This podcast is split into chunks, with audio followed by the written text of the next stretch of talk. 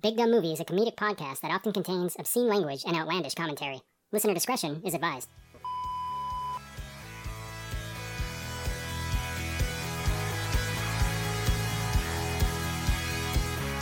Hello and welcome to Big Dumb Movie, where we discuss movies of the big dumb variety. I'm your host Corey, and today I'm joined by two men. First up, you know him, you love him, Jonathan. Hey guys. Hey, Jonathan. Secondly, joining us for the first time, the proprietor of the world famous Instagram page, One Second, Two Guess Movie with a number two, Carlos. Hello, hey you guys. Thank you for having me. It's exciting to uh, sit down here and talk to you guys. Yeah, it's exciting to have you, man. Thanks for joining us. Thank you. I love your Instagram page. We're going to talk about that more, I think, near the end of the podcast, but Carlos is a first timer with us. First thing I want to talk about, though, the whole reason I did this podcast is just so we can talk about this toys. I fucking love toys. Not the Robin Williams movie. Don't like it so much. I mean, it's it's fine, but that's not what I'm here to talk about. Toys. I want to ask you guys about toys. Jonathan, when you were a kid, you played with toys, right? Obviously. Yeah, for sure. I mean, you were also like doing a lot of weird shit, like working on cars. I remember. I was like, what kind Yeah. of little kid is working on a car? One that grows up in a shop with his family. yeah, I guess that's a good Yeah. point. What kind of toys did you play with as a kid? Tell me. Oh man, I went through so many different eras of toys, you know? It was like every every 6 months or a year or so there was something different. So thinking about this question, it's kind of hard to answer. So what I'm going to do is just shoot you like my top 5 toys that I remember playing with.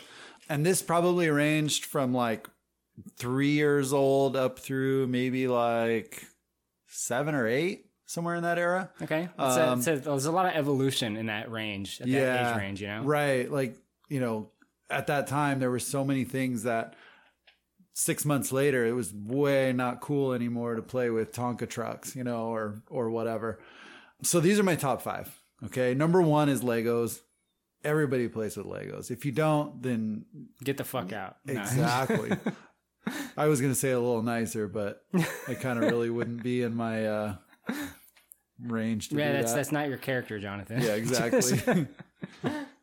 My favorite action figure as a kid was actually a set of action figures, and I had they were uh, Teenage Mutant Ninja Turtles with Shredder, Krang, Bebop, and Rocksteady. you had the whole set. Uh, yeah, from the original. The original set there. I had I had the bed sheets to match and pillowcases. I had posters. I mean everything. I had their um like the little pizza shooter. They had cars. I don't remember how the car exactly looked, but I remember it was yellow. it was a van, so There it it was, an was. old Yep. VW converted van. With Yeah. like that had the pizza launcher on the front. Yeah, and, and it shot out sewer lids or something like that too, right? That's what it was. Not Good pizzas. Yeah, you're right. There we go.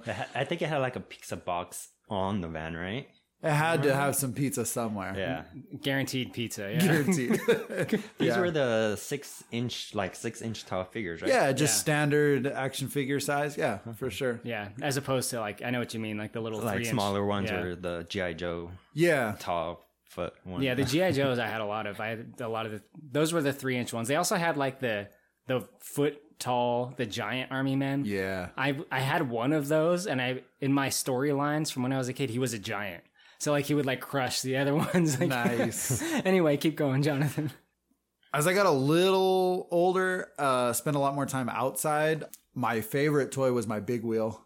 Yeah, I mean, just taking that thing up and down the street, and they had like those shitty plastic wheels. So like you're just flying, and then you like make your feet go backwards, so the thing just skids down the street. And we used to play like a game of who could make the longest skid mark. I take it you always won. Ah, I, Still winning I that game. I compete with my son. His mom hates that game. One person always loses. Mom. yeah, exactly. The one toy that I had that just my entire family hated, but like they couldn't get it away from me to throw it in the trash was a Pee Wee Herman doll with a pull string that would just say quotes over and you over had again. a fucking show me where it touched you doll. yeah. That's awesome. It, it was complete with a jack off and movie theater action, dude. It was amazing. Okay, I was like, what Pee-wee. is he doing? Let's go to the movies now, Pee Wee. yeah. That's awesome. I had one like that. Actually, it was it was belonged to my brother Robert. Shout out to Robert of Urkel.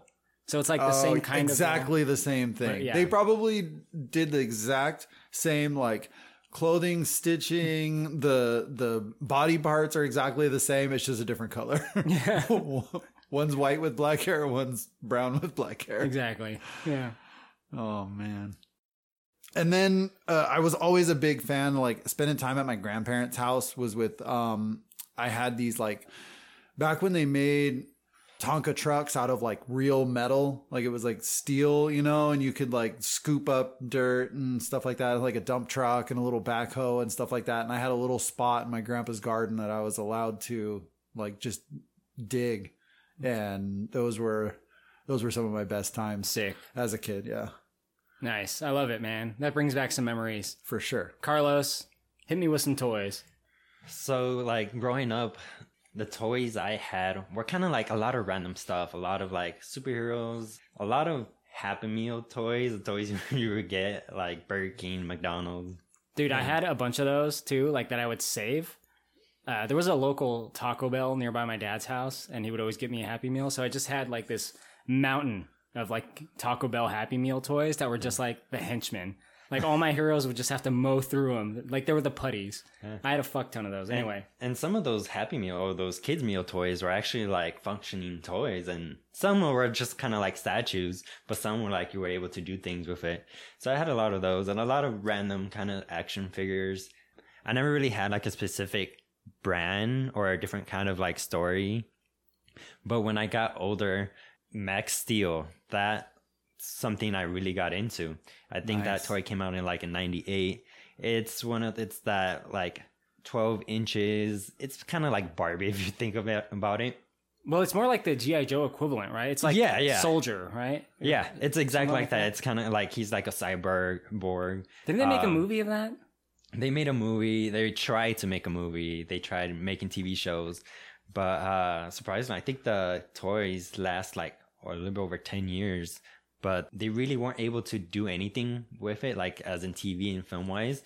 But those uh those toys, I remember they had like submarine, like there was like a dirt bike version of him, and I had like a few of them. I got my cousin into them, so we kind of like would kind of try to collect a good amount of them. Max Steel. Huh? I I think a little bit, just slightly past my time, or it just didn't come across my plate. Really, were there any others for you? That was the biggest one. I was more It says that those are like more like around 97, 98, 99. So we were like 12, 13 years old already. So uh, for me, action figures and stuff like that was way out by that time. I played with toys for a really long time, actually. Um, up until around 13. I mean, I'd still play with them now if I could. The only thing is when I buy toys, I want to keep them in the box. I still buy toys. I am a big toy guy. My like goal is to buy toys that I used to play with as a kid and keep them in box and collect them. So you're trying to recreate yourself as the 40 year old virgin. hey man, he ended up making bank if you recall. yeah, he sure did. So don't talk shit. Um, anyway, my toys that I liked. All right, the three inch GI Joe figures had a fuck ton of those. Those were great. That's like a lot of the what my dad bought me. Also, X Men and Batman six inch animated figures from the cartoons mostly. I had some really good ones, man. I had a fuck ton of X Men toys. I don't know if you guys remember this, but Mighty Max. I do remember Mighty Max. Mighty Max was what people call the boy Polly Pocket. Yeah. So Polly Pocket was like the little tiny thing. You open it up. The figures are very small. Yeah. I had the boy equivalent, uh, Mighty Max. yeah, they were like an inch tall or something, right? Like inch and a half or something. like even smaller. I think they're like Wow. little tiny like specks of plastic. yeah, like micro machines. yeah. Yeah. And uh, I don't know if you guys remember the Beetlejuice toys from the animated series. After the Tim Burton Beetlejuice movie took off, there was an animated series. The animated series spawned a bunch of toys, which I fucking loved. I loved that show. I used to watch it Saturday mornings. It was like one of the original like gross out cartoons. Like Yeah. I think it was pre Ren and Stimpy. Yeah, Like for it, sure. it kind of like spawned Ren and Stimpy, which spawned Rocko, which spawned SpongeBob eventually. Have you gone back and watched Ren and Stimpy? Oh yeah, I was, I was watching it the other day. It is fucking horrible, dude. No, like, it's how- awesome. No, it uh, it is, but how the fuck were we watching this as little kids, man? This is not kid rated comedy. Like the message is way deeper than what we saw as kids. I was Like, watching it yesterday, no joke. Yeah. So Stimpy was having a who's the bigger moron competition with some other fucking guy. The other guy pulls out his forearm, takes a cheese grater, cheese grades off his skin, and dumps salt in it to prove that he's the bigger moron. That's on a fucking cartoon, Oh my god. what year was this?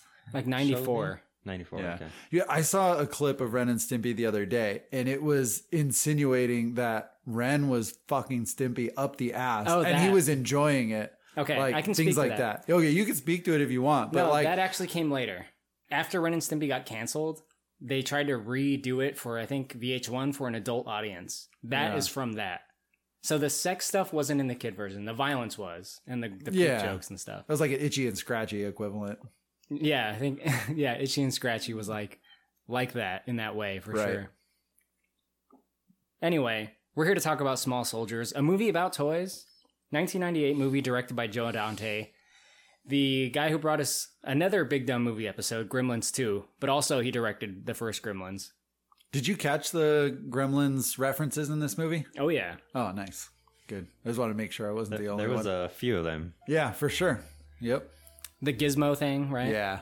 Yeah. And then I think you see Gizmo in the trash can when one of the toys pop out. Right. Yep. Yep. They got little Easter eggs.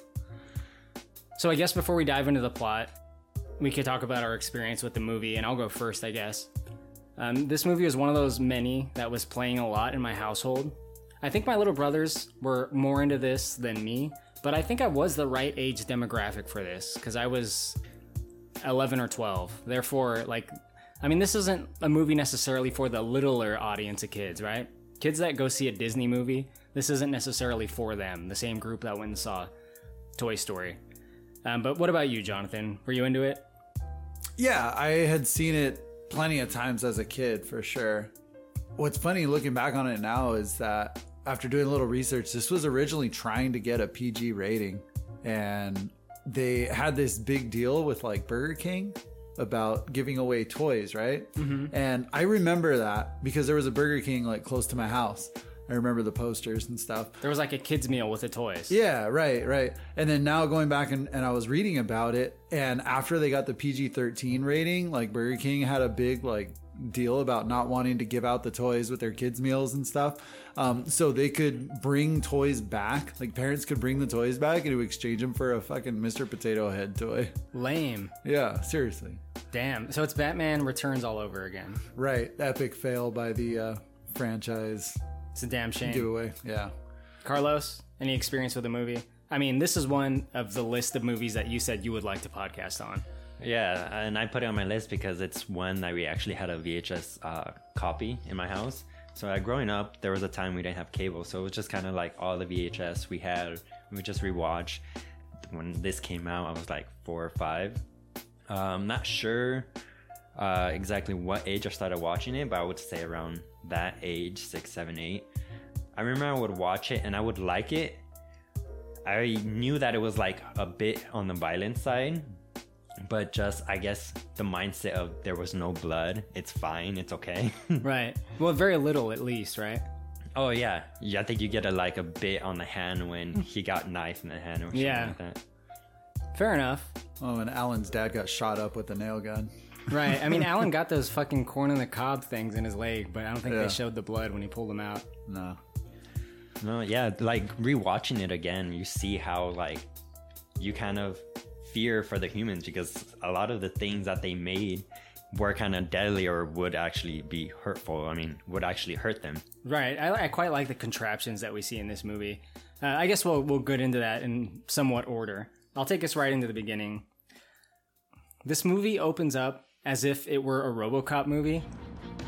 Globotech Industries, long recognized as the worldwide leader in high tech weaponry, is now reaching even higher.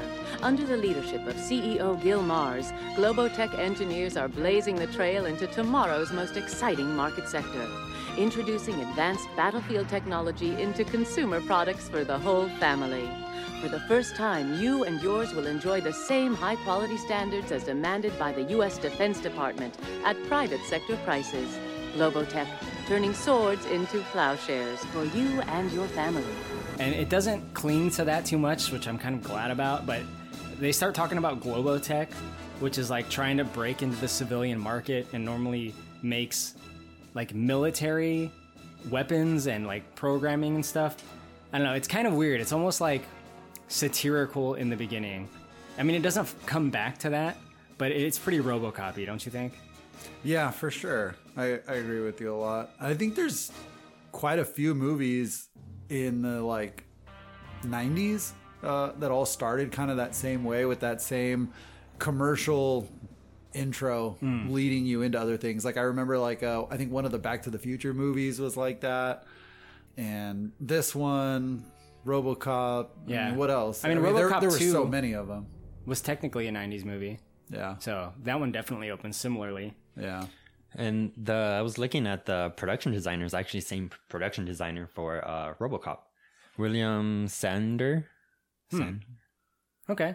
I mean, they got a lot of like big names in the production of this movie. Joe Dante, the director, obviously one of them, but um, as I mentioned, Stan Winston was involved. He's the guy that basically brought us everything awesome from the 80s and 90s. Jurassic Park effects, Terminator 2, Aliens. ILM did the CGI in this movie, famous from Star Wars. Really big deal shit. I mean, it's also a DreamWorks movie. So this is like I think pre Shrek DreamWorks, right? And I believe also one of the writers, or two of the writers, also were writers on Shrek. Anyway, um, Jonathan, at the beginning, we meet David Cross's character and Jay Mohr's characters, who are uh, Irwin Wayfair and Larry Benson. What are they doing? David Cross's character, I I don't think they ever really even say what he does, but I think he's like a um, he's a product designer, right? Yeah. And then Larry Benson is basically more of the marketing, so they're kind of like a duo, like design and and marketing presentation kind of uh, crew. Right. Um, so, anyways, so they're they go right into this panic because the new owner of the company is showing up and they've got to go in and get to a presentation. They're supposed to have a board meeting. They go into the boardroom and everybody's from the company has been fired. And I guess they've only been salvaged their jobs because uh, they had some moderate success with the previous toys that they came out with. Right. The new owner is Denis Leary, and he like pretty quickly gives us like a sweet Denis Leary rant. Wait, wait, wait, wait a minute. Hold on, hold on, hold on. Wait, hold on, hold on, hold on. Can they, uh, can they really do that? Do what? The thing where he punches his way out of the box. No. Didn't think so. There's a disclaimer. I mean, legal says we're completely covered. You know what I'm sick of? I'm sick of commercials that show us 4x4 trucks popping up to the top of Mount Rushmore and parking on top of Abraham Lincoln's head, okay? I'm sick of shampoo commercials that try to convince women they can look like Claudia Schiffer after one cycle of rinse and repeat. What if these toys actually could talk? What if they could walk? What if they could actually kick ass? I'm talking about toys that are so smart when kids play with them, they play back. Toys, in short, gentlemen, that actually do what they do in the commercials. But we don't get enough of him. We get one, but like that's it. I feel like when you cast him, you got to let him do a few rants. Like it makes me think of Demolition Man. Oh, for sure. That was Yeah. probably one of his most epic rants for sure. Yeah. When I was younger, I used to always get Denis Leary mixed up with Willem Dafoe for some reason. okay. I have no idea why. Actually, I could kind of see that. Just kind of like, yeah. Yeah. just older version of each other. Yeah, like a lot older. yeah. They both seem like they would be very hostile to encounter. Like right. Yeah, for sure. For sure. Like don't catch them on a bad day. right. You know how much I sacrificed? So um, basically, what our two toy designers are doing is they're presenting their pitches to Denis Leary. Uh, one of them's making Gorgonites. Denis Leary doesn't like them because he doesn't like um, education toys or whatever. What do they call that? There's like a word for that. It's like Um, edutainment. He doesn't like edutainment. It's like a very 90s thing. Yeah, he didn't want anything that was going to help kids learn. Right. Yeah. Whatever. He just wanted something to make money. Right. And- I mean, David Cross is like really like on the nose with like his character. He's like, I don't know. As much as I do love David Cross, his character is a bit annoying in that way. I can't believe this. This is, this is wrong. This is really wrong. I mean, you know, this is a, a total perversion of everything I designed these Gorgonites to be. Oh, but you can it, Irwin. Come on, this is a golden opportunity. If we pull this off, we will have Gil Mars eating out of our hands. Jonathan, you're into David Cross, right? Yeah, I, I enjoy him, especially like on um, Arrested Development. Uh, I think he just played a, a phenomenal character in, I- in that show. Don't know that show. Oh, dude, you got to watch it, man. It's classic for sure.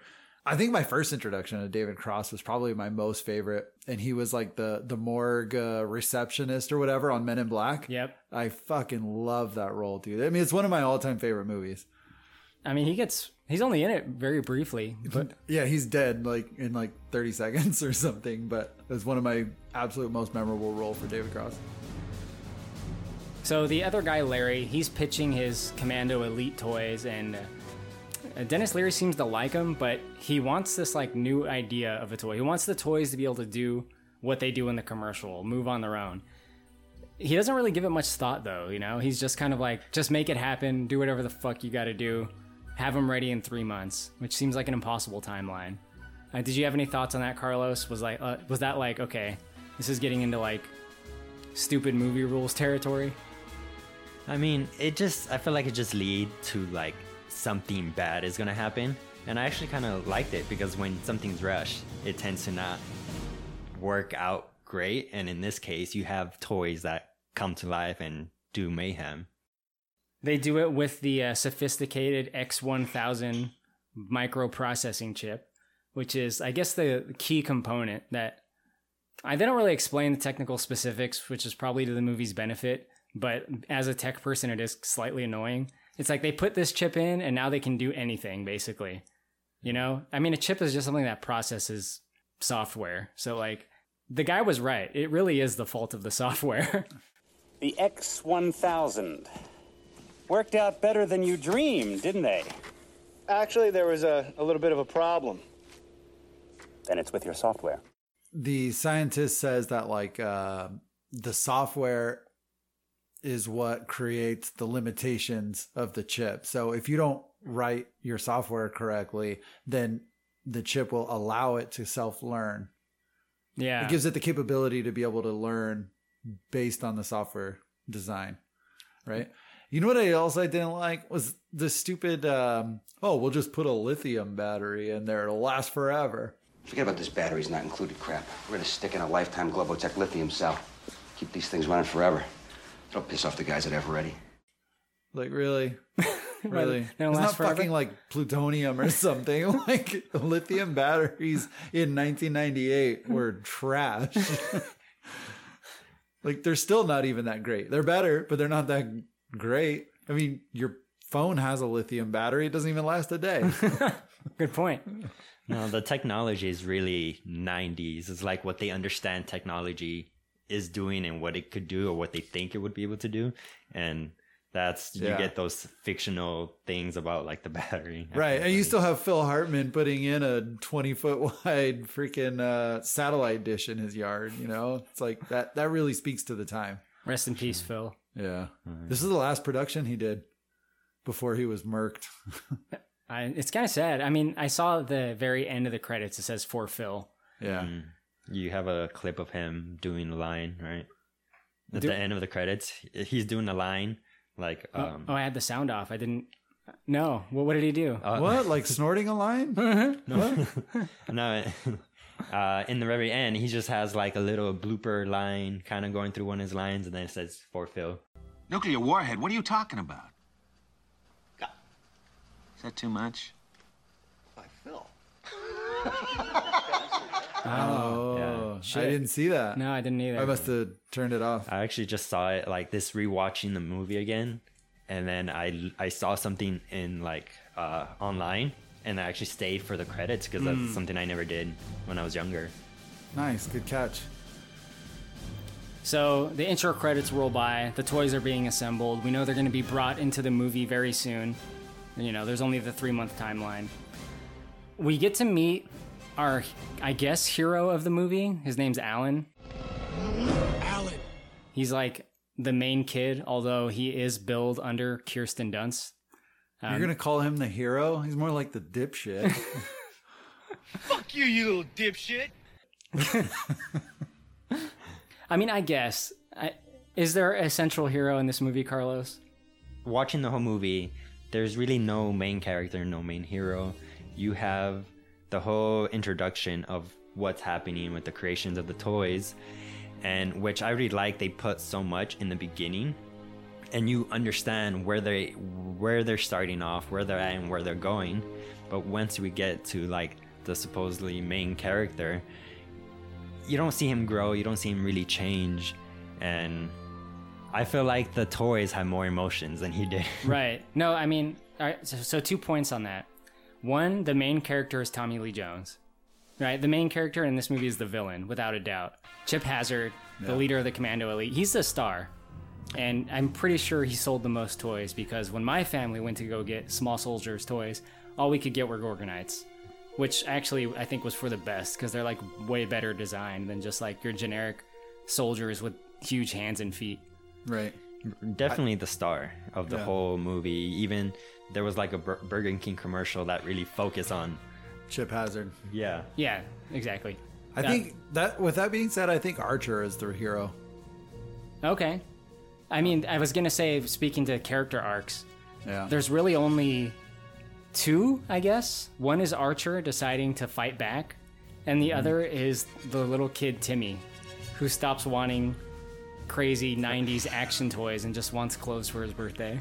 Like, that's his arc. Well, dude, that's because Yeah. he's totally psychologically fucked, man. Like toys, like r- bound him with rope and duct tape Right. and shoved him in the closet. That poor kid. Like I would never want a toy ever again. That'd be an interesting sequel to see like where he ends up. Oh, dude, he's like a total like tweaker in the alley. Like you No, he's gonna be like a criminal mastermind. Like he's gonna turn evil for sure. He's gonna try to redo what the toys were trying to do. He's gonna seek out the Gorgonites, gonna right? turn into the Riddler. Wherever the Gorgonites end up at the end, he's gonna be after them. He's gonna declare war on them. He's gonna totally be like a real life version of Chip Hazard. That's cool. We could totally pitch the sequel. Yeah, that's a pretty gnarly complex right there. when we meet Alan, though, like the, the thing that really struck my attention was that for about 30 seconds, this movie turns into Hocus Pocus. Like, it shows this kid riding his bike around town. It's playing the fucking stupid music. I don't know. It's very Hocus Pocusy for a minute. He's like the new kid in town. He's got the same hair. He dresses the same. Whatever. and I feel like something common like in the '90s. Uh, what is it? The in Casper, she's like the new girl in town as well. I feel like that was something big they use in a lot of kids. Oh kids yeah. movie. Like it's always like the new kid is like the, yeah, and they're usually like an outcast for whatever reason. Yeah. Good point. Do you really believe the storyline that this kid was a total like chaotic troublemaker? Like I- I, I think- don't see like I think he's lying, right? Like yeah, I, I think he's more of a uh, a compulsive liar than he is like a, a troublemaker. Yeah, that's definitely what I see in the movie with him. So, what'd you do? Oh, come on, Alan. I've heard the story ten times already. Don't deny it. They say you're a real terror. Oh, yeah, that's me. A real terror. I did some graffiti, flooded the faculty bathroom, stuff like that. My shrink told my parents I was acting out. I heard you called in a bomb scare on Parents' Day. Yeah, that's when I got caught. Bummer. Put me on probation for a while. But that was a long time ago, you know? I'm a totally different person now. Sure. He, he seemed dishonest when he was like saying like all the shit he did. He was just trying to impress fucking Mary Jane Watson, you know? Right? I mean, I to his credit though, I quite like the delivery when like the cool football player guy like fucking pulls up on his Kawasaki Ninja or whatever. And he's like, "Oh, aren't you the kid that like set a school on fire?" I know you. You're the kid that set his old school on fire, right? Yeah, just to watch it burn. Whatever. Like I kind of like that, like that smart ass delivery. But yeah, I definitely got the vibe that he's kind of full of shit. Uh, Carlos, maybe you can tell us about like how the story kind of kicks off with Alan and the toys. So Alan is taking care of his dad's shop, and that day they get a delivery of new products, new toys, and he sees the the toys that what's the name of the company? The Globotech. Global Tech. And then Dick Miller's like his guy, his guy in Yeah. the truck that just gives away shit for free. He's like, yeah, I'll lose the paperwork. It's Joe. yeah, it's basically he basically just stole toys. That's what he made him do. Right. I don't like your tone, kid. It's, too, loud. so fucking stupid, dude. Hey, Joe. Do you think you could, like, front me a set of these? What? You know, just sort of lend it to me. You got plenty in the truck. Yeah. That's Toy World's inventory for the month. This order's paid for. I don't want to get my ticket pulled. I'll pay you back after I sell them. Yeah, and what about your dad's policy? No war toys. Don't worry about my dad. By the time he gets back, they'll all be sold. And this place will have made a little money for once. I don't know. That's. Uh... What? You saying that never in your entire career has anything just fallen off the back of the truck? I don't like your tone. Sorry. It's too loud. Okay. One whole set. I'll uh, lose the paperwork someplace. It's better than I come back and bite me on the ass. It won't. I swear. And you got to get him off the truck. What's Joe really getting out of this relationship, you know? Somebody to talk to.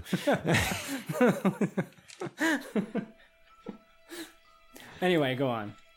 Yeah, he sees these toys, so he gets the delivery driver to open them up, and they both kind of like open them up and see what they're all about, end up turning them on, and that happens to be the moment that they become alive, basically, and Right. kind of go on with their mission at that point. Right. It's kind of a slow burn up to the point where the toys are like fully active and are like engaging around people. It's kind of like Toy Story rules a little bit at the beginning, where they do kind of like just act like toys when there's people around for a time until I guess they're. I don't really know what the rules are, but until they're ready to like, I guess, showcase like their actual intelligence. There are no rules. Their software dictates that. No rules? Yeah. That's a They're rule. self learning. Yeah. So they learn how to do stuff. I see what you're saying. So like they got to get to the point where they can like under like they have to learn enough information about their environment and shit until they can reveal themselves or whatever. Well, they don't know what they're actually doing yet until they can get in there and survey, right? Like Chip Hazard knows that he's the leader of his command there and that he's got to activate his other guys and he knows that he's supposed to have no mercy on the Gorgonites, but how he's going to accomplish that and in what way, um, they've got to figure that out. And that's where the X1000 chip allows him to theoretically learn Okay. what to do. Uh, we do get to meet Christy. As I mentioned, she's Kirsten Dunst. She is top billed in the movie, coming off the success of Interview with the Vampire. Uh, she was like, I guess, a big up and comer at the time in terms of like movie popularity. She was she was really good in Interview with the Vampire. And me and Steve have talked about that a lot on this podcast. But uh, for a child actor, she really killed it in that movie. But she's like the cool girl. Alan, Alan kind of likes her. Whatever, we get to see their families. We're learning more about our characters. I guess the most interesting bit of the families comes when they kind of like go back home and we see Christy's family. Were you digging Phil Hartman in this movie, Jonathan? Yeah, for sure. I've always been a fan of uh, Phil Hartman, and I would have loved to see him make more Live? movies. Yeah, live. At the very minimum, make movies, but you know, I mean, live. Living would have been good, yeah. Yeah. Rest in peace, dude. But I mean, uh, Jonathan, uh, did you appreciate the like '90s guy that's into all the super high tech shit of the time? Like it's Totally, dude. I mean, that's like, it's a hundred percent typical suburban white dad. He's, you know, got what is he? What does uh, Alan's dad call it? Techno crap, Yeah. something like that. This guy says the tree's gotta go. You don't mind, do you? Yes, I mind. What? I said, yes, I mind. What the hell are you doing, Phil? This is my tree. Don't worry, happy to do the work. What are good neighbors for? You see the dish? She's a beauty, huh? No, no, no, no. This this tree is beautiful. That dish is just one more piece of techno crap to go along with the rest of your stockpile of techno crap. And you're already pulling so much juice, you got us all living in a cancer node. You know, there's never been any conclusive data proving a link Why between. don't you just give me that saw for a minute, Phil? Come on. Stuart, come on, come on. Airplane now, vendetta later. I'll check the zoning laws, but I think they'll prove me in the right here. You know, he's got all the speakers and stereo receiver and big screen TV. And he's got the satellite dishes and he's just got everything that you could imagine. If there's a new electronics coming out, he was grabbing it. But that was kind of speaking to the the 90s and late 90s. Like there were a lot of advances on home electronics at that time. Yeah. You know, it's like, it seems like ever since home electronics were really invented, like what, I mean, way back, but you know, after the invention of the toaster, it's like the, the evolution of home electronics has just doubled itself over and over and over again every decade to like become more affordable and the amount of technology that you could have in your own home is just something that was really wantable. For sure. Yeah, I was a big fan of the two different families. Both parents, they were like completely. You had different characters. So you had Right. Phil that was all into like technology. Then you had Alan's dad, which is kind of more of a business, small person, there for his family. Runs an unsuccessful toy shop. Yeah. Yeah. Uh, and then you have the parent, the mothers that were also different and then kind of had their own characters. I, I, I just like the, the variety of characters we had within the two pa- families. Phil Hartman's wife is like the wine drinking, like pillhead mom type, you know? Yeah, Like- for sure. You can't change programming. Oh, look. Another one. I don't know if she's supposed to be that way because she's like drugged half the movie or if she's just that way, you know? It's probably a good mix of both. Yeah. I mean, she's she is drinking gin and tonic on a Tuesday night. Yeah, but that's also probably her breakfast though too. Yeah, she- no shit, right? She's just got a constant buzz all day. there was one line, I know this is way out of order, but the scene with the delivery driver with Joe, and he makes this comment about like pretty soon this whole world is just going to be owned by one big company. It's a very DreamWorks And, uh, position to have. I know, right? Yeah. And then and then but it's like 20 years ago. Now you look at what's going on. You have It's gonna be stuff- Disney. com- Yeah. companies like you got you have like Disney and Amazon, you know? Like I mean, Which one is Disney- gonna buy the other? Disney, Amazon, and Walmart. Walmart's going to keep your your actual shopping stores open. Amazon's going to be everything online, and Disney's going to have all your streaming, All your All your multimedia. multimedia services. Yeah. All your entertainment. Yeah. I don't know. He made like some little blurb about um, uh, microbreweries are all going to be shut down and stuff like that. And it's like, it's funny that 20 years later, that's all anybody wants to go to is microbreweries and stuff. you know? Right. It's like, it's like, oh, I don't want to drink like, you know, big name beer. I need small batch. I need, you know, I need to pay $15 for a single bottle of beer. Right. Yeah, good point. It's very hipster. Just shut the fuck up, you hipster, dude. Come on. Jonathan, I know you drink a good Miller's Light or whatever the fuck. Dude, honestly, I haven't even had a drink since like before Christmas. Good man. Yeah. Yeah. It's just not my thing anymore. Burned out on it. That's a story for another day. Well, Archer, who is the leader of the Gorgonites, he's one of the toys that's opened by Alan. He kind of hitches a ride home with Alan. Meanwhile, Chip Hazard, who's also open, he's he's like activated, and he goes and he activates the other Commando elites, right? And this is where we get to see like our main um, antagonists of the movie, all the commandos. We kind of get to intro them one at a time in a nice way, I think. Tail dog, soldiers! Butch meat hook, sniper. Lethal from any distance, sir. Good to have you aboard. Nick Nitro demolition is my mission. Served with your father. He's a good man. Brick bazooka, artillery, ready to go full bore, sir. Save it for the enemy. Link static. Communications awaiting dispatch of orders, sir. Double up on your rations, Sparky. Kip Killigan, covert insurgent, sharp as a razor, sir. Let me see that weapon. Standard issue is insufficient. All right, ladies, now listen, and listen good. Our mission, destroy the Gorgonite enemy, defeat him. Yes, sir. There will be no mercy. A couple things on that is how impressive they look and act, but also it's kind of like they each have like a really good design, I think. They're designed in a way that toys would be designed to like separate the characters. So you can look at it and you can identify this is this guy. He does this, you know? Nick Nitro is the guy that he's got the dynamite strapped to him and whatever. What did you think, Carlos? Good effects? Yeah, the effects are great, and I just the introduction of the all the soldiers like just been woken up. They line up like if it's in the military, and they introduce themselves, and they all have like this unique one-liners that kind of just opens up the characters more. There was one I forgot who says it, but you have uh, Chip Hazard says, "Oh, I worked with your father, good Served guy." with your dad. Yeah, served with your dad, good Yeah. man. so it's like just those lines, is kind of, and those to those specific characters. I kind of just I feel like it just adds more to their characters and going what you said with the design. It goes with their design, with their look, and who they are. Right. So, a couple notes on the Commando Elite. The intention was to have their voices be all the actors from Predator, the, the soldiers from Predator, including like Arnold Schwarzenegger, Carl Weathers, and the rest, Shane Black, and all of them. What they actually did was they got the actors from an old 60s movie called uh, The Dirty Dozen. Probably a very popular movie. I've personally never seen it, so I don't know. But they wanted the Predator actors.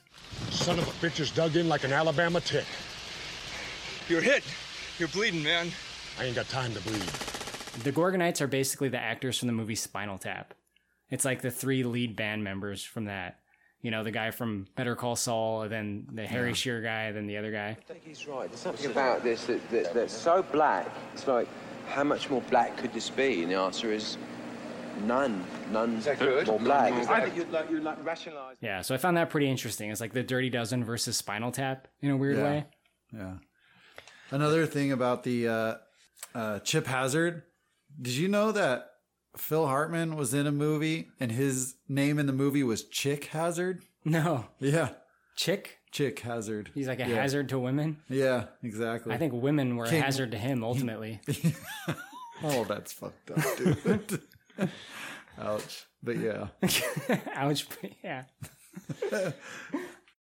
Going to back to, to what you said about the cast for the Commando Elite and the Gorgonites, I like it that they got it from a specific movie, just because they're they already have like a chemistry together, and then you also kind of see that.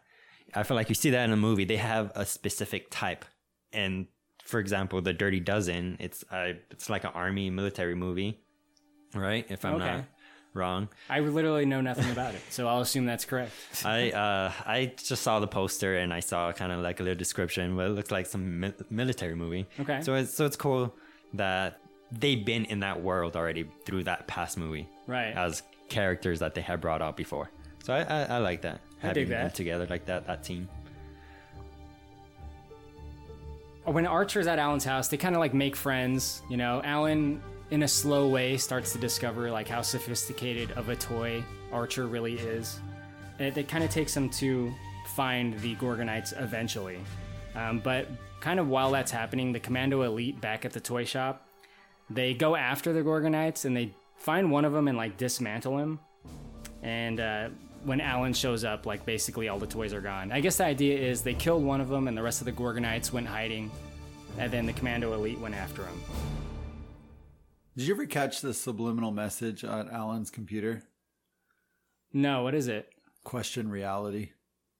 That's on There's his this computer. sign that's taped to the bottom of his monitor. Okay. That says question reality. And he keeps like showing that like front and center when the Gorgonites are, are up on his desk and stuff like that. Hmm.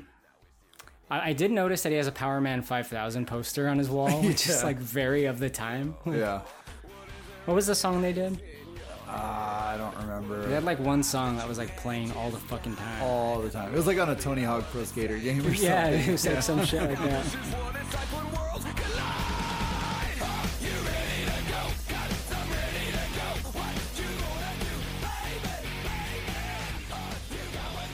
But I guess one thing that we didn't mention was so like the Gorgonites know that they're supposed to be in a battle and there will be no mercy with the Commando Elite, but the Gorgonites aren't fighters. They're hiders. They like to just run away and, and hide until danger has passed. Right, that's their whole thing. Right. So somehow on a hunch, Alan ends up finding them in the fucking, you know, dumpster in the back alley. Oh yeah. And right. and finds all of them in there. Just on a on a fluke. Like imagine if a trash truck would have came by early in the morning, like they would have been gone forever. I know. I couldn't help but think about that. Seriously. Right. Uh, total total luck. The I mean the Gorgonites. He does find them, like you said. Much like the Commando Elite, they're like very uniquely designed. And like I said, we had some of the toys of those at my house when I was a kid. I I particularly like the Insaniac one, which is like the one that like spins around. Yeah. I mean, it seems like they're inherently better at fighting than the Commando Elite, and yet they're designed to not. You know, like one of them has like a rock hand, like he just like what crushes you with it. Right. One of them can like spin real fast and like fuck you up, like Tasmanian Devil. You know. And then you have that big one that's like a bull type of thing. Or Yeah, he was like a rhino, yeah. Yeah, when he rams into you, like a bowling pin sound effect appears out of Right. nowhere. and then and Archer, I mean his name, he's an archer. He carries a bow and arrow. I mean, come on. Like you're going to mm-hmm. tell me that you don't fight but you carry a, weapons with you? Right. He's got the crossbow on his arm and it functions, which I like. Right. The Commando Elite, they all have these guns that don't function. In fact, like Chip Hazard addresses it at the very beginning. yeah. beginning. Standard issue is no good here, son. Right. he like smashes it. So they have to get like knives and shit. And which is another thing that I like about this movie is like the weapons that are used. Yeah. And we'll kind of like slowly get up to that, but at the beginning they arm themselves with like actual knives. Well, they like raid Alan's dad's um, toolbox because not only do they sell to- toys and have a toy shop, but he's also like a pretty legitimate woodworker and has all these specialty like knives and blades and, and things like that in order to um, make toys. Right, because he's got like the ship. Yeah. Right. Carlos, maybe you can tell us like back at Alan's house. You know, he's there with Archer, and this is where the Commando Elite first show up and like actually confront Alan. Uh, they basically capture Archer and like they string him up above the garbage disposal in the sink. It, it's kind of like where things start to kick off in terms of like the action in the movie, if you don't count the bike scene.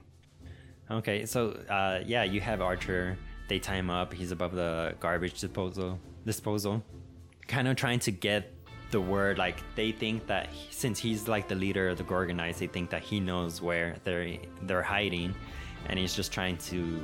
Uh, they're trying to get information out of him, and something that's something cool I like about the Commando Elites. They use these military, these military tactics to kind of get their mission done and trying to move on forward with their mission. Right, like they don't just dismantle Archer. Yeah, Right. they try to torture him or they're trying to put fear in him, trying to kind of spill what he knows. Right, But, but- he really doesn't know nothing.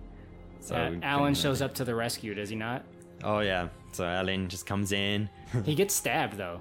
One of the, the little fucking bastards stabs him in his hand. Right. So he like just shoves him in the garbage disposal. Oh, it's with the kind of with like a grinder thing, right? It was like an electric blade. Yeah. Yeah. Something like that. hey, that's fine, punk. Surrender, Gorgonite ally. You just met your match. Oh, yeah? Surrender or die! I, I like that. Like when I was a kid, Alan is like very much like an easy character to put yourself in, you know, like the first person character. I would want to like fuck these little toys up, you know, like I would want to stick it in the garbage disposal. Dude, like the first time I would run into that scene, I would just be taking a baseball bat to every single one of those toys, you know? Like like how hard is that? Well, which is why it's like so rewarding when it does happen, I think. Right. It's like, ah, yeah, fuck them up. You, you see them a couple times in, in the further in the movie that they just grab stakes or brooms and just start whipping them around. Right. Which is nice to Sometimes see. you just like swinging a tennis racket, hitting the balls back to him. I was really impressed with the resourcefulness of the Commando Elite. Like they could just take any environment and whatever they found in the environment and then based on their software glitch figured out how to utilize whatever they could find to run their operations. Yeah, going back to like the whole military training. Like I, Right. I've never been in military. I don't know if you guys have. No. But I feel like that's that would be something that they would teach them that be know what's your surroundings, know what you could do, what you can't do. Right, it's like First Blood, right? Yeah. Right? Yeah. yeah. I mean, in a way. Less forest. Definitely. But I mean, it is pretty cool when they like take over the garage as their like base, and they Yeah. just start building shit. Right. Like that, and it's very impressive. Like the little like props that they've built and all the little things that they have. And and you get the same idea that they get. Like it's built it up in the movie where like when they're in the garage, like it's a gold mine. Like your mind is thinking the same thing. Right. It's pretty mm-hmm. cool. Everything they could ever need is going to be there in the garage. We were talking a little bit earlier about wrestling. That's one of the things that they watch when they get back to Alan's place. They watch some old WWF match. Was that bringing back any memories for you, Jonathan? I don't remember seeing that part. You don't? Oh my God. I must have been writing notes or something. This is the this is the one with the rock hand guy, right? Yeah. Then he accidentally smashes the remote control and then changes channels to that one eye monster. Yes, exactly. Uh, like uh, whatever old 50s like B sci-fi movie that was. oh yeah, now I remember. And then the little um, Gorgonite that has the one eye, like shoved his eye directly into the monitor. Yes. Yeah. Not so close. You'll uh, ruin your eye. Uh, also, I don't know if you guys picked up on this, but like when Archer is on Alan's computer, it's like very reminiscent of the Fifth Element. He's like learning about everything, looking Right. on the computer, and it shows like a nuclear explosion. Yeah, I did catch that. He went through like all of these like really bad American history. I don't want to say failures, but there's been like a lot of like pretty bad shit that he was like learning off. Of, well, he's on know? like his like encyclopedia program on like Windows 95 or whatever the fuck, you know? Yeah, but he was like going through like JFK like assassination or something, and then there's like a nuclear explosion, and then I mean over and over again, just bad shit. Yeah, I mean, history. All history is bad history, right? Yeah. So the Commando Elites, they basically declare Alan an enemy. He's aligned himself with the Gorgonites. So they're trying to figure out a way to get to him, to get to the Gorgonites. And what they do is basically abduct Christy, right? I mean, maybe Jonathan, you can tell us more about this. They gotta like neutralize the people in between the front door and Christy, right? So the kid and the parents. Yeah, so the Commando Elite end up getting into Christy's house, the the Fimple house. this is the dumbest name. I know it's it's almost like it's a, it's a, a way of inserting a little joke, right? Right? It wasn't uh uh Phil Hartman, he was Phil Fimple. Yes. Yeah, that was his name in the movie. Stupid. Anyways, so they have to figure out what to do with the kid. And I think this is where the kid was like, "Oh, they showed up in my house or whatever, right?" And then they like He thought they were like his birthday gift. This is where we'll engage the target. Set up concealed positions and prepare for ambush. Oh man, I can't believe they got me the whole set. Hold your fire, man. Cool, you can talk. You must be the leader. Except one day you get shot. Bam, dead. And this guy gets promoted, and now he's the leader. Yes. It wasn't my idea, Major. Commandos, attack! On the kid! And then they end up just taking this kid hostage, tying him up, throwing him in the closet. They get some like sleeping pills, NyQuil or something, and shooting it into the drunk mom's gin and tonic. It's kind of cool. The the uh, I don't know what you would call them. Maybe like uh, scanner slash goggles that the Commando Elite wears because they could look at something and it could identify what it was or what it was made out of. Like it realized that her drink was gin and tonic somehow. Yes. Um, you know, they look at they can identify like enemies or people, things like that. Right. Um, kind of like uh like when Terminator was scanning, you know, kind of that same thing. Right. Um, so they should have like cool. the auto response. Fuck you, asshole. right? Yeah. So, but it was like, how would they know that sleeping pills would have adverse effects on somebody that was already drinking alcoholic beverages, you know, to knock them out? But let's see, then there was also like uh, Phil was watching World War II movies, so the speakers were super loud. He had just gotten this new big screen TV, so they were able to sneak in really easily and uh, neutralize the parents. Timmy was already neutralized. They got upstairs. Real They- quick, yeah, Phil declares that his favorite war is World War II. Right. Such a weird thing to say. Dude, so random. so random. So they get upstairs and then they they get to Christy. Uh, God, they were all out on these names, right? We're gonna change Kristen, Kirsten Dunst to Christy, like, and Phil's gonna be Phil. you know. Fuck Uh, it.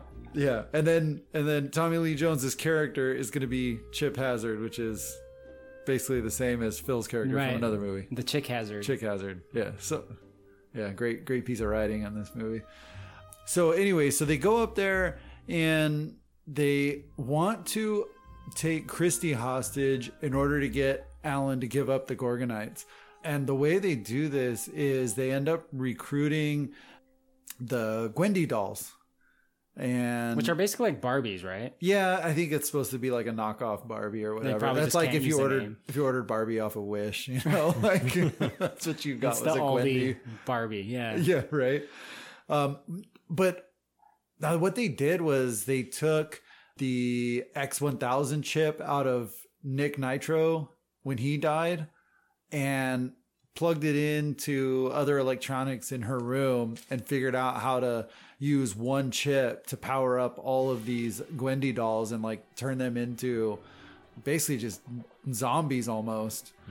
I really like that bit. Yeah, it was kind of weird. It it was a little like off-putting for me. De- though. definitely on the creepy side, especially. Yeah. Like, keeping in mind that supposedly it's going to be for kids. Yeah. something not really in a kids movie that you would want. I mean, it, it. This is the part where the movie dips its toe into like the creepy territory. It doesn't do it a lot. You know, it's a pretty straightforward, like slightly edgy kids action movie with toys. But right here, it gets a little like surreal and like dark. This is where that PG-13 rating starts to come in play. Well, this whole scene, right? yeah, of the th- I mean, drugs. yeah, from this point, like from from entering the house forward, the rest of the movie is that that PG-13 label. Yeah. And plus the the boyfriend that drops Kirsten Dunst at home like insinuates that he wants to like go upstairs with her and Yeah. whatever 13 year olds do. But yeah, so the Gwendy dolls come to life, which I think is a a pretty like cool moment. It very much reminds me of like Borg assimilation in Star Trek. The all the props are really cool. It's just a very cool use of like colors and lighting. Um, it's a good moment. The Gwendy dolls do look a little bit more rubbery when they're CGI'd as opposed to the Commando Elite, but I, I think it overall comes off pretty well. I was a fan of how they the animation of their movement was.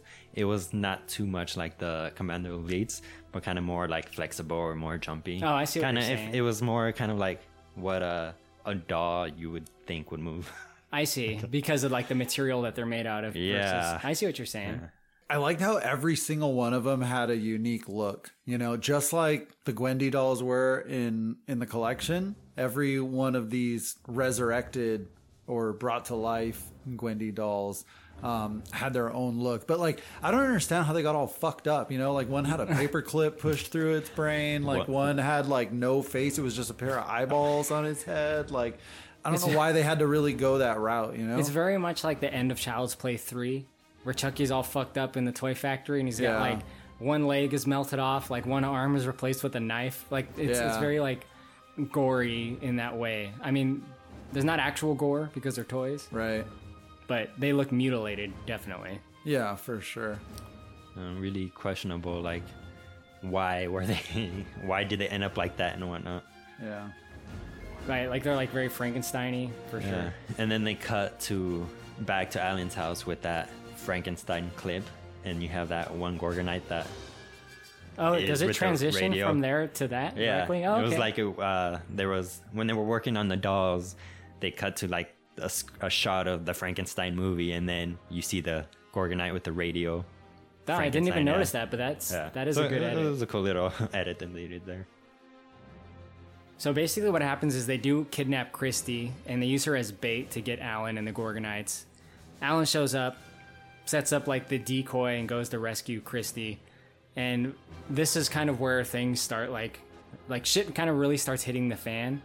Um, starting with this chase, right? Because it's like Alan and Christy on like what are they on, Jonathan? Some like mo- Yeah, they're like on a little like scooter moped thing. But w- one key thing that we missed though was that Alan set up a decoy for the Commando Elite, right? Yeah. So like he has this cardboard box that he wrote the word Gorgonites on and just put it in the front yard, like like, and the Commando Elite fell for it. Like they're not that dumb. I mean, these guys are really smart by now, Yeah. and they're like, oh yeah, let's just go shove an M80 up that box's ass and blow them up. They were able to bring dolls to life, but they Right. can't figure out the They can box. create they life. just yeah they just said like oh alan's like that much of a pussy he, he's just gonna give him up like that for his girlfriend and they're gonna be in the cardboard box we're not gonna go ahead and check the box or anything let's just shove some dynamite in there Let's shove a piece of dynamite with a very slow burning fuse and wait for five minutes. right Well, he has enough time to get her out of there. yeah it's like and it's not even like dynamite it's like a black cat or something like firecracker it's like It's you could buy those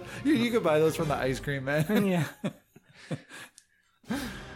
Uh, one thing that I noticed is that he puts it, it's a box, like you said, with the word Gorgonites written on it. He sets it down in front of the house with the words facing the camera instead of the house. But then it cuts and they're facing the house. So like, yeah it's, I don't know.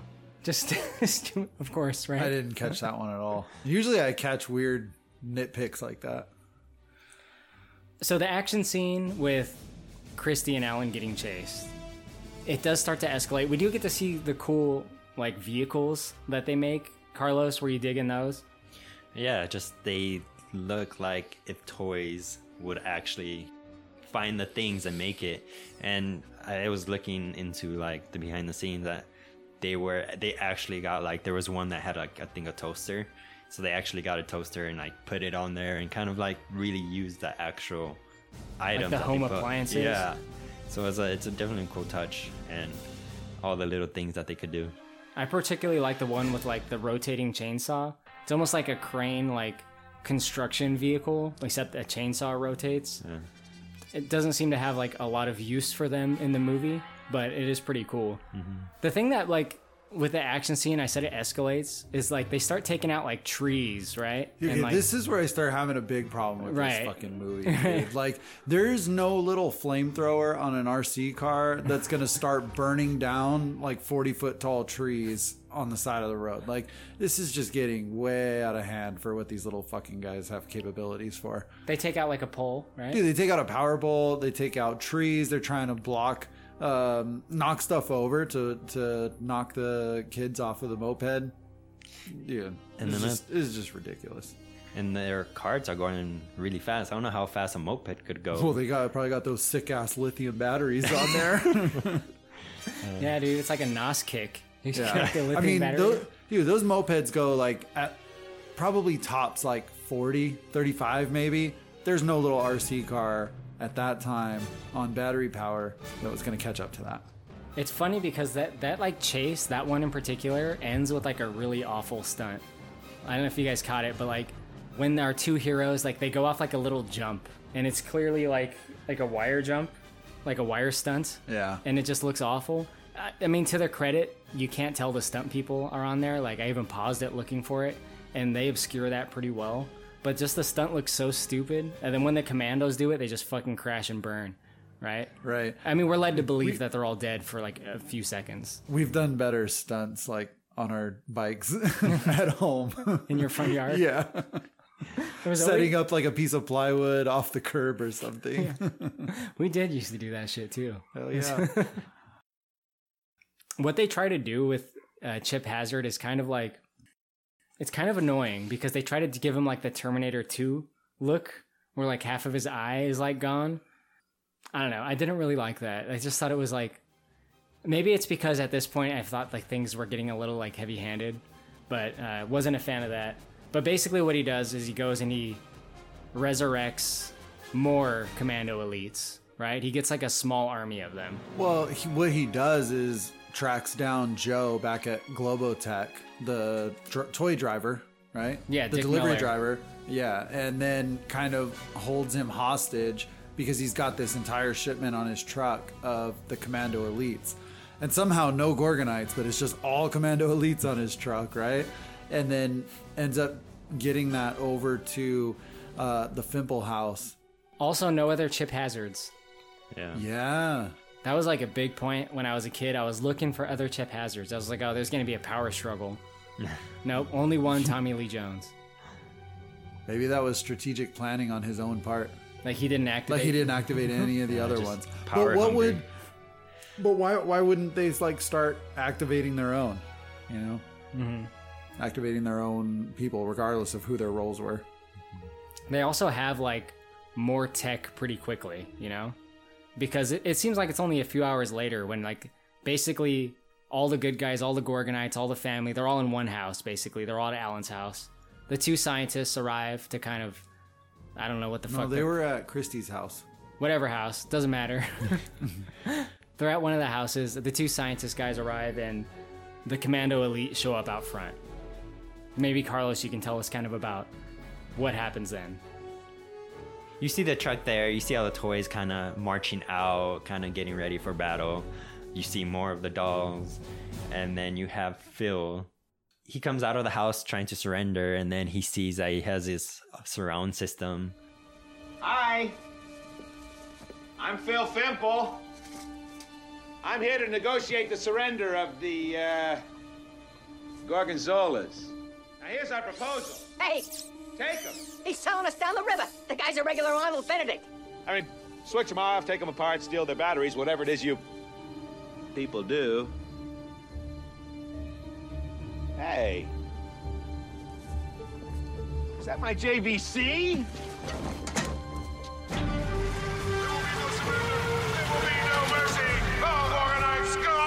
Must die! Yeah! Bomb them all the way back to preschool! Recon estimates Gorgonite scum strength at 16! 16? Where'd they get 16 from? Seven Gorgonites and nine people. Well, you've heard our proposal. Get in here, hurry! These negotiations are over! and uh, Spice Girl starts playing. oh yeah if you didn't know this was a product of 1998 now you know right spice girls am i right Was that when this song was actually like a hit? i think so yeah Right around i mean it time? seems right Yeah, maybe like one year before maybe. Anyway, yeah, I mean, basically, like you were saying, they're confronted with the commandos. Jonathan, all hell kind of breaks loose, does it not? Yeah, this is where they start attacking like the whole house. They're shooting like I, I don't know what it was that were on fire.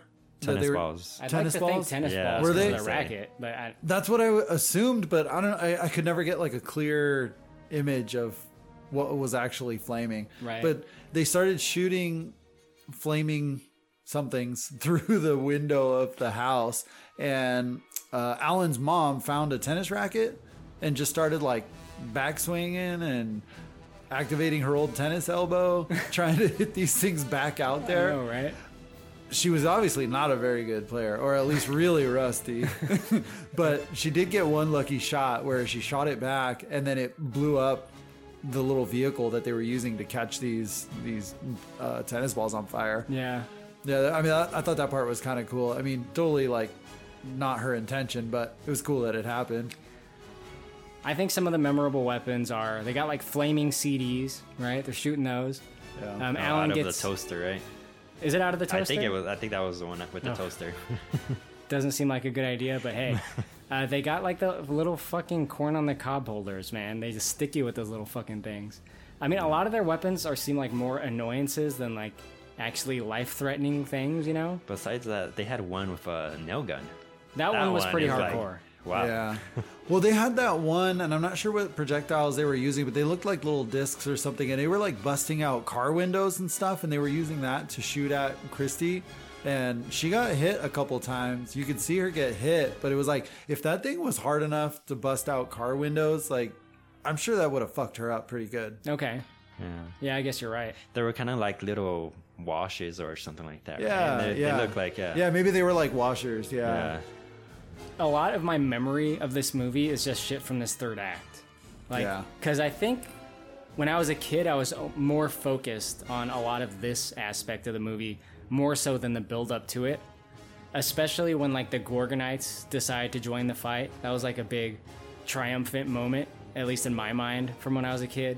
Because like I said, like they seem to be like naturally better at fighting than the commandos. The commandos like build shit, you know? But the Right. Gorgonites can just fuck them up like one on one. Right, yeah, they they actually have like fighting skills, not utilization They're of like surrounding monsters skills. too, so monsters tend to have more superhuman ability. Right. I mean, I feel like the super spinny guy could just fuck them all up by himself, even, you know? Yeah, he reminded me of uh, Dizzy Double Ducky from Tiny Toons. yeah, like I was saying, Taz, yeah. Yeah. Tiny Um, Toons, you even went further. I know, way back on.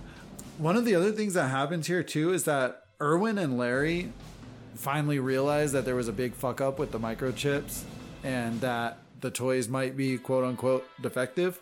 And so they show up to Alan's house because earlier in the movie, Alan had complained to customer service right uh, about the toys. So they showed up and they they determined that there is really something wrong with these things, and we find out that uh, the only way to neutralize them is that the microchips are not protected from electromagnetic. What do we want to call it? Yeah, Like an electromagnetic pulse. Yes. Yeah, or electromagnetic wave. EMP. So like this is back in the days of movies when someone said EMP, you had to spell it out for the audience. Yeah. Like you had to say an electromagnetic pulse. Like nowadays I feel like it's just kind of like you get it if someone says an EMP. Yeah. What did you think of that like the conceit of that though, Jonathan? Like they have to do a lot to activate an EMP to destroy all the toys, right? I mean, Yeah. you're an electrician. Let's hear that end of things. Okay, so as an electrician, I, I understand quite a bit of what is going on here. And although it's possible, it's really fucking far fetched what these guys are doing, okay? Number one, you can't send a little kid up a pole with dishwashing gloves and a pipe wrench and then expect to phase out two transformers to each other and say, "Oh, just leave the pipe wrench there until until they decide to short out and blow up." Like if he were to touch that wrench from one line to the other of the other transformer, it's just gonna fucking blow up, dude. Like instantly. Like that kid is fucking melted, dude. they are filled full of boiling hot oil to keep those transformers cool. That kid would have just been fucking toast, dude. So like what's like the physical reaction that happens? He does that like he- does he literally melt? Does he just like disintegrate or does he get blown up? No, dude, he he ends up uh, putting uh, is it Chip Hazard in there, right? Yes, and it, it- between the two transformers, and it takes like minutes for him to fully like roast between the two, and I mean he's mostly plastic, so it's not even a good conductor. It's dumb, and when it finally does blow, Alan just kind of like falls into a tree branch, kind of falls casually down. I'm like, dude, he's 25, 30 feet in the air. That kid should have got fucked up on the way down. Like, he should have been a paraplegic for sure.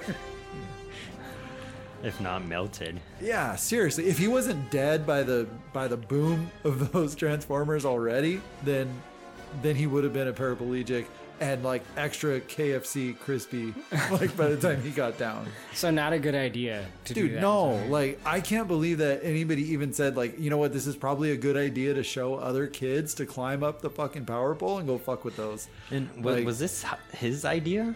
I, ca- I can't remember that. Like I couldn't catch who who told him to Uh, actually like go up there. Shit. I, think they all kind of like like pinballed ideas off each Oh, that was no, that was um that was Irwin's idea. Okay, we can Yeah. thank David Cross for that. Yeah. Okay. Fucking child killer. like why didn't he do it? Like does that create an EMP doing that?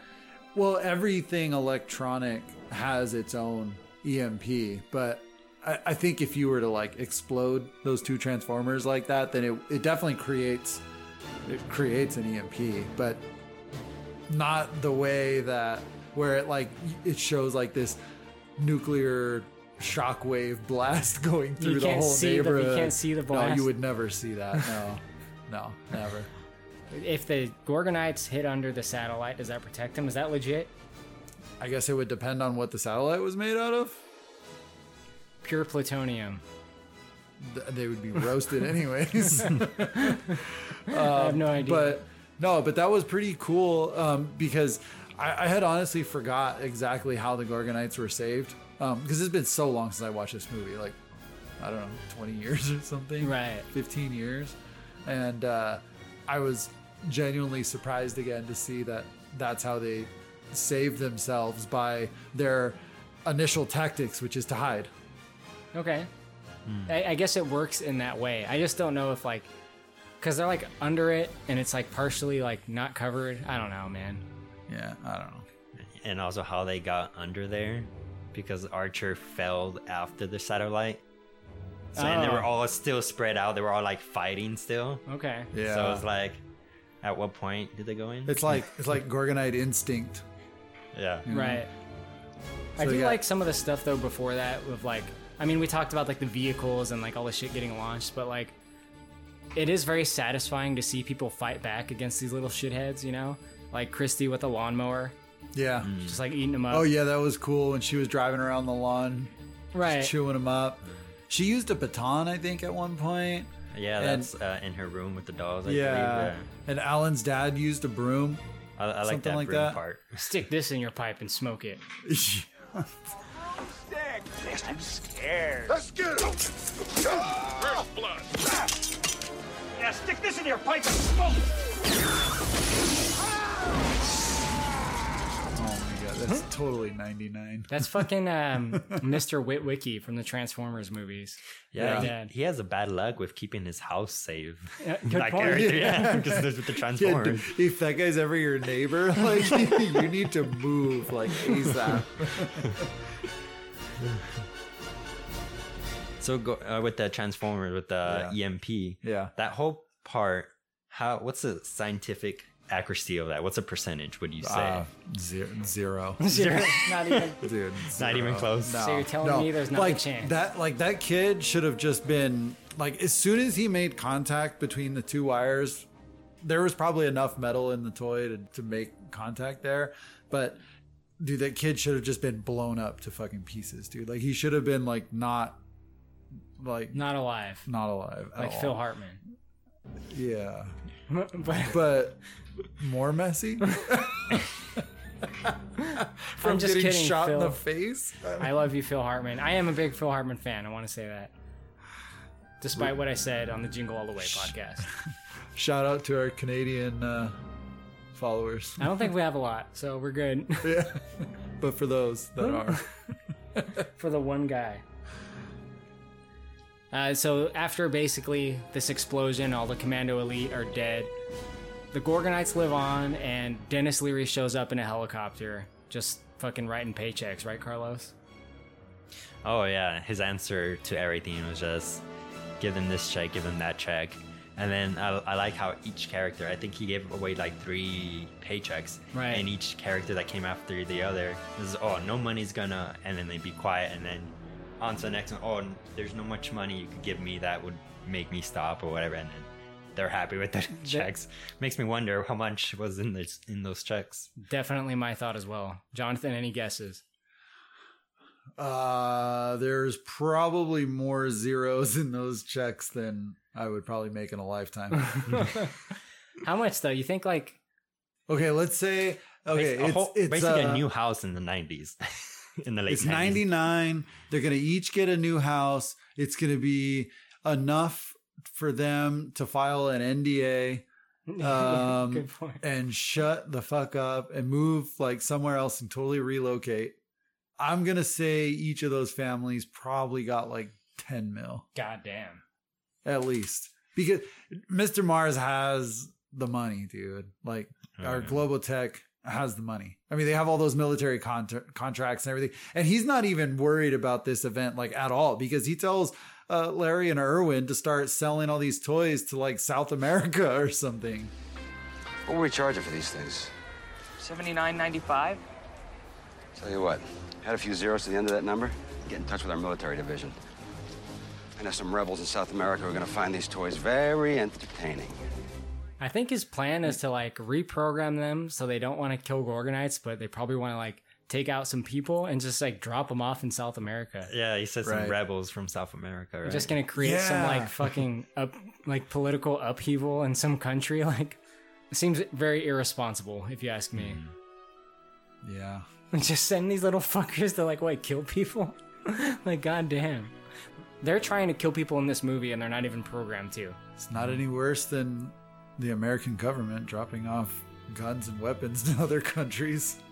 And but it's slightly more like sadistic, I feel. Yeah. Like like to like program like these little fucking machines. It's like something out of a nightmare. Mm-hmm. Yeah. Like these things trying to kill Yeah. you. But all he cared about was the profits, which was he's like, just add a few more zeros to that price Right. there and He's- send them down to the rebels in South America. Evil Tony Stark, I Yeah. guess.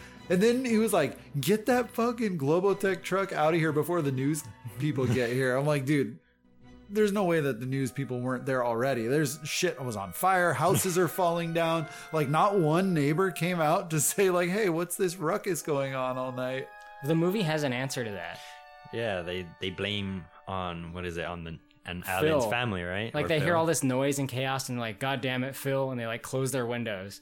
They just assume that he's doing like all Yeah, uh, that was just like one neighbor. there, well, there was two, but I think they were trying to tell us like that's what all the neighbors are feeling right now. Mm. Oh. It's like, come on. So you can't Yeah. see flashes and of flames and flamethrowers and trees falling down, multiple power outages. If those transformers went out, the neighbors shouldn't be watching TV in bed like they like they were. Like all the power should be out, all of it. Plus, they saw the EMP, right? Like it, Right. You can see it. Yeah. It's like a visual thing. Like it, Yeah. it goes in like a circumference, you know? Like God. it's like when Powder Dumb. dies at the end of Powder. Do you Yeah. remember that? And like, Yeah. he's like an EMP. Ugh, gross. that movie sucks. there was that other scene where David Cross was like fucking around with the like electrical panel inside the house and stuff too, and he got shocked. Oh, And It was like it was so dumb, dude. So dumb. He should have been shocked way before. Like like so when he acted like he was shocked like when the power went out and stuff like that right like the screwdriver that he was holding was all metal and he had that like on the live power lines like while he was trying to unscrew some shit So what would have happened to him? Melted or what? no he, uh, 120 volts isn't that bad. Paralyzed? No. I don't know what. No, we can set that up for you. No, I'm good. you won't need any coffee for the rest of the night. So yeah, I mean, we talked a little bit earlier. There's only a couple character arcs, right? Um, the Gor the Gorgonites, and then little Timmy. He's like over all this. He just wants clothes for his birthday. Um, I mean, it's it's kind of our big '90s kids movie happy ending, right? Like the guy and the girl they get together. The families are all richer because of this event, and the Gorgonites are free, so they take off on a ship, right, Carlos? Yeah, and it's uh, kind of you saying like a kid's happy ending. You see the good guys kind of come out of hiding and actually fight. You see kind of like the superheroes coming out and fight. Right. And I, I, I enjoy that part, seeing those uh, unique monsters do their own unique ability. Like you have that one with the we talked earlier, the one the spins, just knocking everybody out with his uh, what, what was that thing he had? Uh, the old ball and chain. Yeah, like the making ball a and wife joke while doing it. Yeah, yeah. and then you have that uh, the rhino uh, gorgonite. It's it's it was a good kids happy ending. Right. good I- guys win. for what it is, it's fine. But before we go into that side of things, ratings, did you guys have any final thoughts about the movie itself? I guess kind of like the biggest thing, this whole sponsorship. I feel like that really messed up this movie. I feel like if if you just let the director just do what he had in thought and vision, and not try to downgrade his movie in the middle of shooting, I feel like we would have gotten. Do you mean like the rating issue? Yeah, because they they try to there was they added lines or they added parts or they ch- kind of changed up the script. I heard that just to kind of make it more kid friendly. And when he when his Right, thought I process wasn't. People much. have seen his PG movies, and um, they're not very PG. I don't know if you guys have seen Gremlins. I'm sure you Yeah. have, Jonathan. Oh, yeah. But like, wait, this is- Gremlins is, PG. I believe it is. Yeah, I Wow. believe Gremlins is one of the movies that is responsible for the creation of the PG-13 rating. Oh, okay. Yeah, that and Indiana Jones 2, I think. Um, yeah, there definitely needed to be a rating between R and PG. exactly. It's uh, this movie in a lot of ways is like Gremlins light. You know? Like Gremlins I think is kind of a more hardcore version of this. It's very similar, especially when it kind of gets to the chaos of the end of it all. Yeah, for sure. But let's do ratings. Carlos, on any rating scale you want, what are you going to give Small Soldiers? I'm gonna give it six no mercies out of ten no mercies. Okay. Just uh, it's again it's one of my childhood's movies. I enjoy watching it when I was little and kind of rewatching it. Nothing really changed from what I remember. Just now the difference is that I'm able to understand how sucky the main character is and that there was really no main character arc. But other than that, the CGI was great, especially for like a 90s film. The puppetry of these of the toys were, I feel like, one of the top puppetries I think I have ever seen in a movie. Hmm. Just the way they move, they move like toys that would be alive. So I give it kind of like a little bit in the middle, so a six out of ten. Yeah, I like that. I think I'm going to go the same route and give it also 6 out of 10 uh, Gorgonite scums. I think this movie is not good, but it has like merits that are all in the filmmaking aspect of it. Uh, we didn't talk about this, so I guess this is a, si- a quick aside. But uh, Christina Ricci and Sarah Michelle Gellar do the Gwendy doll voices, and I guess that kind of leads into my next talking point that they the voice cast is really good. Um, the regular cast is fine. Phil Hartman's definitely a standout, but where this movie's strengths lie are in the puppetry and the animation. It's amazing. It really is. And for like a movie that essentially is Gremlins light, it's good that it has something that's going for it really well. Because the story is just like, it's really whatever. It could- be any bullshit 90s script as far as I'm concerned. Uh, but execution is top tier on this. So shout out to Joe Dante. Shout out to Stan Winston on that. What about you, Jonathan? So I'm gonna be giving this a two out of five. Should be Transformer fried Allens.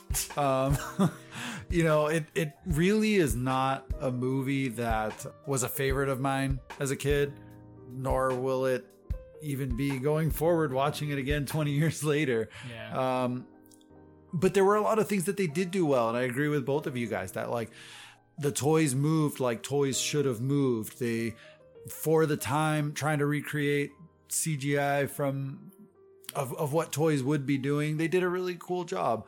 The storyline is bullshit. It it's I don't know, man. I, I feel like they just they tried a little too hard to create something that didn't really work so well. But they should get credit for the things that they did do right, which is basically the production of it. Um, I really like that. There was a lot of good songs in there too. I mean, they had They got a you know, fucking Led Zeppelin song in there. they got a Led Zeppelin song in there. Like they probably paid pretty good for that. There was some Led Zeppelin merch in there too in Christy's room. You don't get a lot of movies with Led Zeppelin songs. They're I've been I heard that they're really picky with what song goes into what movie, so it's interesting how this song got The this strangest movie. thing to me about that is the choices of movies they do allow. So they allowed Yeah. Fast Times at Ridgemont High, got to Yeah. use Kashmir. And, I can see that though. I mean, that was of the time.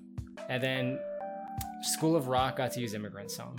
Yeah. Immi- Immigrant Song has been in a few other movies. as But there was probably a Marvel movie. There was probably a good amount of uh, fundage in both of those productions. I'd like to though. think so. Yeah. so it made sense for him. But anyways, um, I I'm not gonna go out of my way to watch this movie again, and if my kids want to see it, I'll probably let them and let them make their own opinions on it. I mean, he's he just turned ten. a Oh, you couple should let weeks him ago. watch it, dude. So yeah, I- I think it's about time.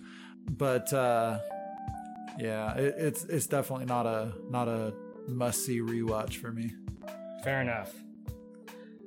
Well, Carlos, uh, our listeners may not know this, or maybe they do, but you're kind of a big deal on Instagram. Why don't you tell us about No, your I'm page not. and what it is? Well, thank you. Yeah, so I have an Instagram where I call it an Instagram game, but the thing is that I don't think there's many out there, so I don't want to create a whole new category.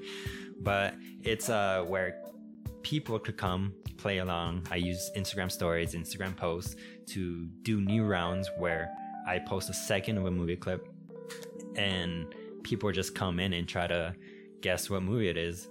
And every month we have a different theme and people are liking it and I'm enjoying doing it.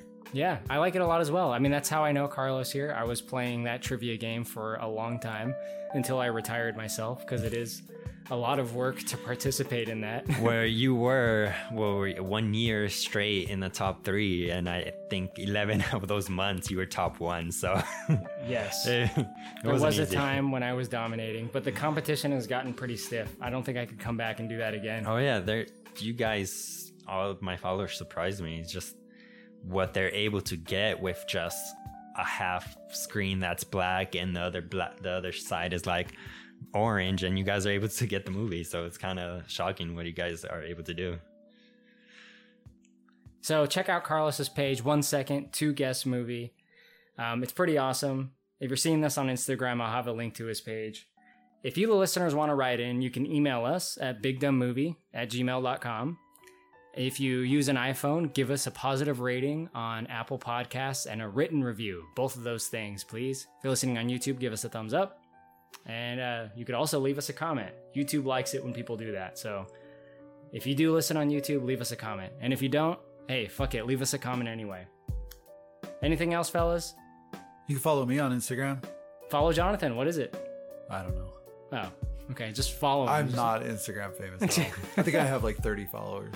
Okay, what's your page, man? What's your what's your handle? There's a good John, place to start. John, J O N underscore boy underscore 805. John Boy 805. Find him, follow him, talk to him. Yeah, interact. That way I can be on this podcast more. Hey, I have you on like more than anyone else, I think. I know, I'm just kidding.